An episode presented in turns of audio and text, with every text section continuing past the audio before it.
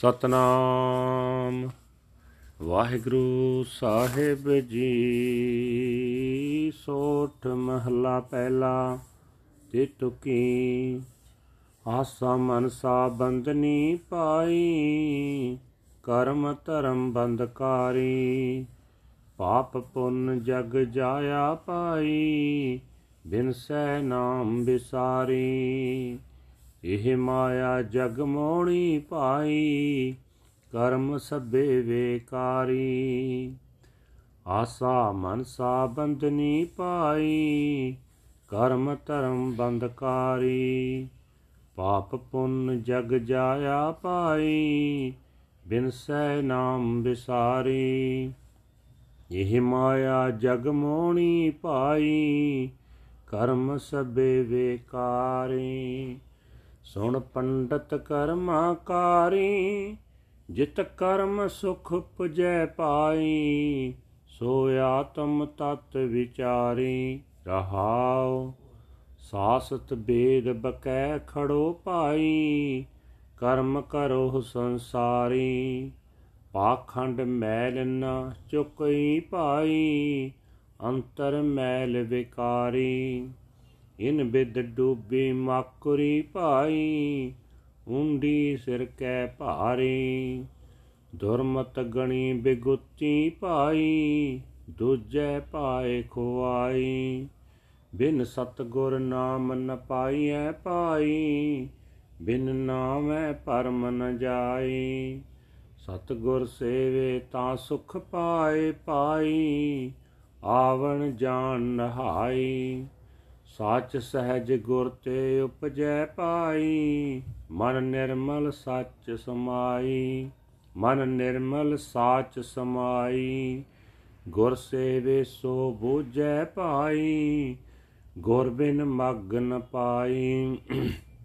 ਜਸੇ ਅੰਤਰ ਲੋਭ ਕੇ ਕਰਮ ਕਮਾਵੇ ਪਾਈ, ਕੂੜ ਬੋਲ ਬਿਖ ਖਾਈ।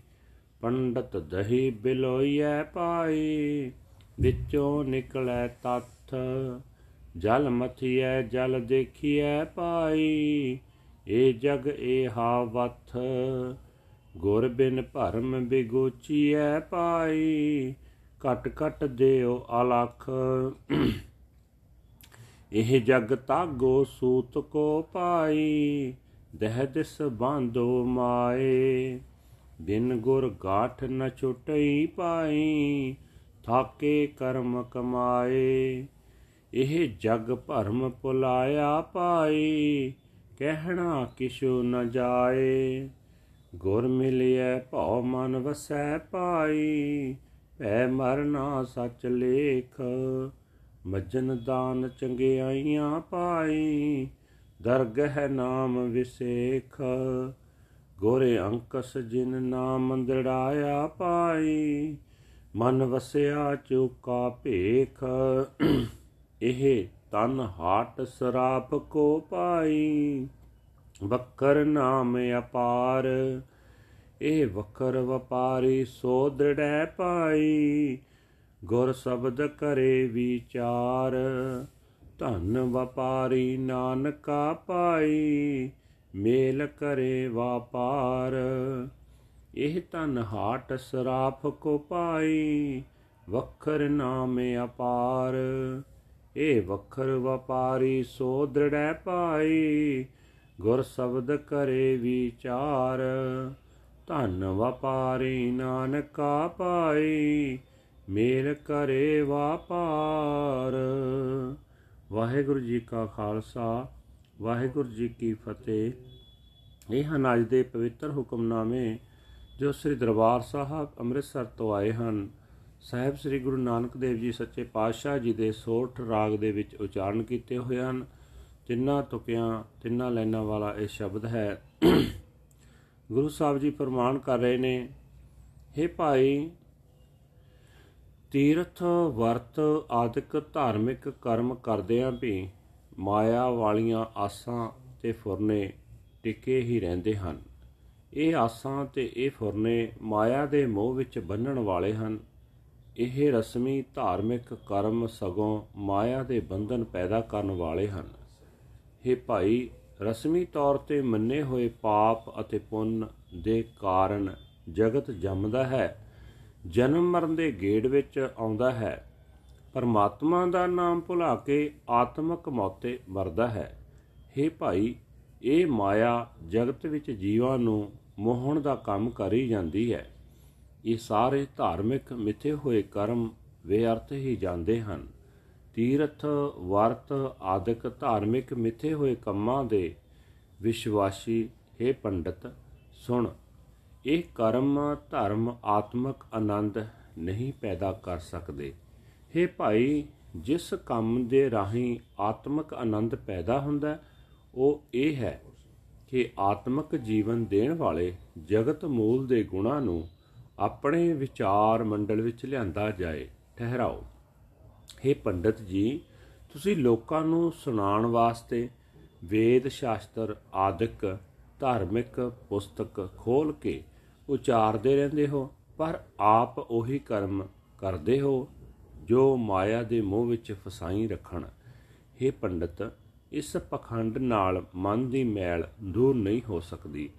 ਵਿਕਾਰਾਂ ਦੀ ਮੈਲ ਮਨ ਦੇ ਅੰਦਰ ਟਿਕੀ ਹੀ ਰਹਿੰਦੀ ਹੈ। ਇਸ ਤਰ੍ਹਾਂ ਤਾਂ ਮੱਕੜੀ ਵੀ ਆਪਣਾ ਜਾਲਾ ਆਪ ਤਣ ਕੇ ਉਸੇ ਜਾਲੇ ਵਿੱਚ ਉਲਟੀ ਸਿਰ ਭਾਰ ਹੋ ਕੇ ਮਰਦੀ ਹੈ।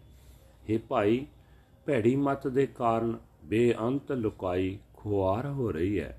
ਪਰਮਾਤਮਾ ਨੂੰ ਵਿਸਾਰ ਕੇ ਹੋਰ ਦੇ ਮੋਹ ਵਿੱਚ ਖੁੰਝੀ ਹੋਈ ਹੈ। ਪਰਮਾਤਮਾ ਦਾ ਨਾਮ ਗੁਰੂ ਤੋਂ ਬਿਨਾ ਨਹੀਂ ਮਿਲ ਸਕਦਾ। ਤੇ ਪ੍ਰਭੂ ਦੇ ਨਾਮ ਤੋਂ ਬਿਨਾ ਮਨ ਦੀ ਭਟਕਣਾ ਦੂਰ ਨਹੀਂ ਹੁੰਦੀ। ਜਦੋਂ ਮਨੁੱਖ ਗੁਰੂ ਦੀ ਤਸਵੀਰ ਸੇਵਾ ਕਰਦਾ ਹੈ, ਤਦੋਂ ਆਤਮਿਕ ਆਨੰਦ ਪ੍ਰਾਪਤ ਕਰਦਾ ਹੈ ਤੇ ਆਪਣਾ ਜਨਮ ਮਰਨ ਦਾ ਗੇੜ ਮੁਕਾ ਲੈਂਦਾ ਹੈ। हे ਪੰਡਤ, ਗੁਰੂ ਦੀ ਸ਼ਰਨ ਪਿਆ ਸਦਾ ਟਿਕਮੀ ਆਤਮਿਕ ਅਡੋਲਤਾ ਪੈਦਾ ਹੁੰਦੀ ਹੈ। ਇਸ ਤਰ੍ਹਾਂ ਪਵਿੱਤਰ ਹੋਇਆ ਮਨ ਸਦਾ ਥਿਰ ਪ੍ਰਮਾਤਮਾ ਵਿੱਚ ਲੀਨ ਰਹਿੰਦਾ ਹੈ। ਜੀਵਨ ਦਾ ਇਹ ਰਸਤਾ ਉਹ ਮਨੁੱਖ ਸਮਝਦਾ ਹੈ ਜੋ ਗੁਰੂ ਦੀ ਦੱਸੀ ਸੇਵਾ ਕਰਦਾ ਹੈ। ਗੁਰੂ ਤੋਂ ਬਿਨਾ ਇਹ ਰਸਤਾ ਨਹੀਂ ਲੱਭਦਾ। ਜਿਸ ਮਨੁੱਖ ਦੇ ਮਨ ਵਿੱਚ ਲੋਭ ਦੀ ਲਹਿਰ ਜ਼ੋਰ ਪਾ ਰਹੀ ਹੋਵੇ ਇਹ ਰਸਮੀ ਧਾਰਮਿਕ ਕੰਮ ਕਰਨ ਦਾ ਉਸ ਨੂੰ ਕੋਈ ਆਤਮਿਕ ਲਾਭ ਨਹੀਂ ਹੋ ਸਕਦਾ।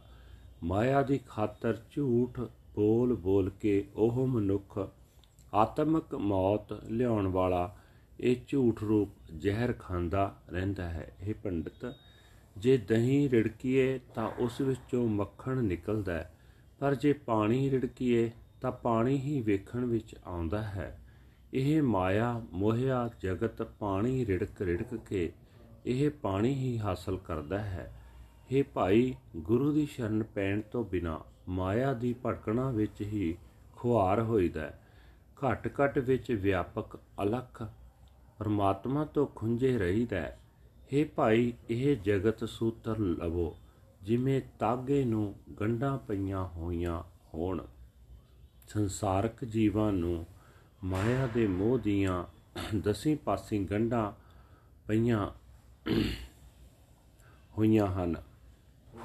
ਭਾਵ ਮੋਹ ਵਿੱਚ ਫਸੇ ਜੀਵ ਦਸੀਂ ਪਾਸੀਂ ਖਿੱਚੇ ਜਾ ਰਹੇ ਹਨ।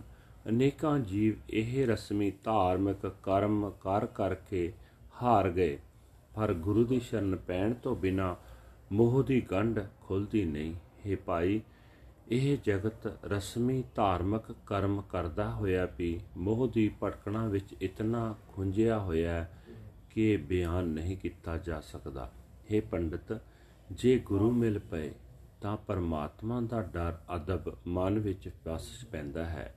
ਉਸ ਡਰ ਅਦਬ ਵਿੱਚ ਰਹਿ ਕੇ ਮਾਇਆ ਦੇ ਮੋਹ ਵੱਲੋਂ ਮਰਨਾ ਜੀਵ ਦੇ ਮਸਤਕ ਉੱਤੇ ਕੀਤੇ ਕਰਮਾਂ ਦਾ ਐਸਾ ਲੇਖ ਹੈ ਜੋ ਇਸ ਨੂੰ ਅਟਲ ਜੀਵਨ ਦਿੰਦਾ ਹੈ। हे ਭਾਈ, ਤੀਰਥ ਇਸ਼ਨਾਨ, ਦਾਨ, ਪੁੰਨ ਤੇ ਹੋਰ ਚੰਗਿਆਈਆਂ ਪਰਮਾਤਮਾ ਦਾ ਨਾਮ ਹੀ ਹੈ। ਪਰਮਾਤਮਾ ਦੇ ਨਾਮ ਨੂੰ ਹੀ ਉਸ ਦੀ ਹਜ਼ੂਰੀ ਵਿੱਚ ਵਿਸ਼ੇਸ਼ਤਾ ਮਿਲਦੀ ਹੈ। ਮਾਇਆ ਵਿੱਚ ਮਸਤ ਮਨ ਹਾਥੀ ਨੂੰ ਸਿੱਧੇ ਰਸਤੇ ਤੋਰਨ ਵਾਸਤੇ ਗੁਰੂ ਦਾ ਸ਼ਬਦ ਕੁੰਡਾ ਹੈ। ਗੁਰੂ ਨੇ ਹੀ ਪਰਮਾਤਮਾ ਦਾ ਨਾਮ ਮਨੁੱਖ ਨੂੰ ਦ੍ਰਿੜ ਕਰਵਾਇਆ ਹੈ। ਗੁਰੂ ਦੀ ਮਿਹਰ ਨਾਲ ਜਦੋਂ ਨਾਮ ਮਨ ਵਿੱਚ ਵਸਦਾ ਹੈ ਤਾਂ ਧਾਰਮਿਕ ਵਿਖਾਵਾ ਮੁੱਕ ਜਾਂਦਾ ਹੈ। हे ਭਾਈ, ਇਹ ਮਨੁੱਖਾ ਸਰੀਰ ਪਰਮਾਤਮਾ ਸਰਾਫ ਦਾ ਦਿੱਤਾ ਹੋਇਆ ਇੱਕ ਹੱਟ ਹੈ, ਜਿਸ ਵਿੱਚ ਕਦੇ ਨਾ ਮੁੱਕਣ ਵਾਲਾ ਨਾਮ ਸੌਦਾ ਕਰਨਾ ਹੈ। ਉਹੀ ਜੀਵ ਵਪਾਰੀ ਇਸ ਸੌਦੇ ਨੂੰ ਆਪਣੇ ਸਰੀਰ ਹੱਟ ਵਿੱਚ ਦ੍ਰਿੜਤਾ ਨਾਲ ਵਣਜਦਾ ਹੈ, ਜਿਹੜਾ ਗੁਰੂ ਦੇ ਸ਼ਬਦ ਵਿੱਚ ਵਿਚਾਰ ਕਰਦਾ ਹੈ। हे ਨਾਨਕ, ਉਹ ਜੀਵ ਵਪਾਰੀ ਭਾਗਾਂ ਵਾਲਾ ਹੈ ਜੋ ਸਾਧ ਸੰਗਤ ਵਿੱਚ ਰਹਿ ਕੇ ਇਹ ਵਪਾਰ ਕਰਦਾ ਹੈ ਵਾਹਿਗੁਰੂ ਜੀ ਕਾ ਖਾਲਸਾ ਵਾਹਿਗੁਰੂ ਜੀ ਕੀ ਫਤਿਹ this is today's Hukamnama from Sri Darbar Sahib Amritsar ਅਟਟਡ by our first Guru Guru Nanak Dev ji under heading Sorath first Mahal ਤੀ ਤੁਕਾਸ Guru Sahib ji says that hope and desire are entraments of siblings of destiny religious rituals and uh, ceremonies are traps because of good and bad deeds, one is born into the world. O siblings of destiny, forgetting the name, the name of the Lord, he is ruined. This Maya is enticer of the world. O siblings of destiny, all such actions are corrupt. Listen, O ritualistic Pandit, that religious ritual which produces happiness, O siblings of destiny, is contemplation of the essence of the soul. Pause. You may stand and recite the Shastras and Vedas, O siblings of destiny, oh, but these are just worldly actions. Wealth cannot be washed away by hypocrisy.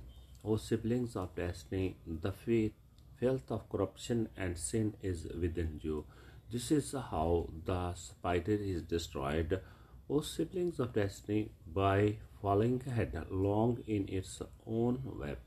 So many are destroyed by their own evil mindedness. O siblings of destiny, in the law of duality, they are ruined.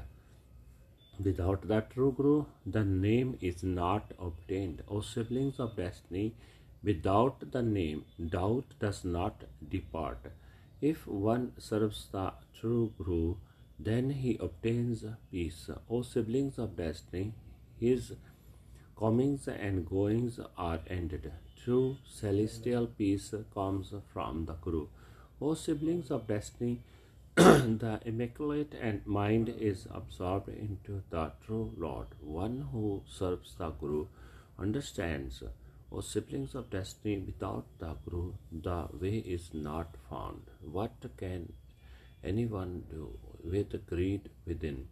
O siblings of destiny, by telling lies, they eat poison. or dependent by churning, churning cream, butter is uh, produced by churning water. You shall only see water. O siblings of destiny, this world is like that. Without the Guru, he is ruined by doubt. O siblings of destiny, the unseen divine Lord is in each and every heart. This world is like a thread of cotton. O siblings of destiny, which Maya has tied on all ten sides, without Guru, the knots cannot be united. O siblings of destiny, I am so tired of religious rituals. This world is deluded by doubt. O siblings of destiny, no one can say anything about it. Meeting with the Guru, the fear of God comes to abide in the mind. To die in the fear of God is one's true destiny. In the court of the Lord, the Nam is far superior to ritualistic cleansing, bath, charity, and good deeds. O siblings of destiny, one who implants the Nam within himself through the Guru's altar, O siblings of destiny, the Lord dwells in his mind and he is free of hypocrisy. This body is the jeweller's shop. O siblings of destiny, the incomparable name is the merchandise. The merchant secures this merchandise O siblings of destiny, by contemplating the word of the Guru's Shabd, blessed is the merchant, O Nanak, who meets the Guru and engages in this trade. Waheguru ji ਕਾ ਖਾਲਸਾ ਵਾਹਿਗੁਰੂ ਜੀ ਕੀ ਫਤਿਹ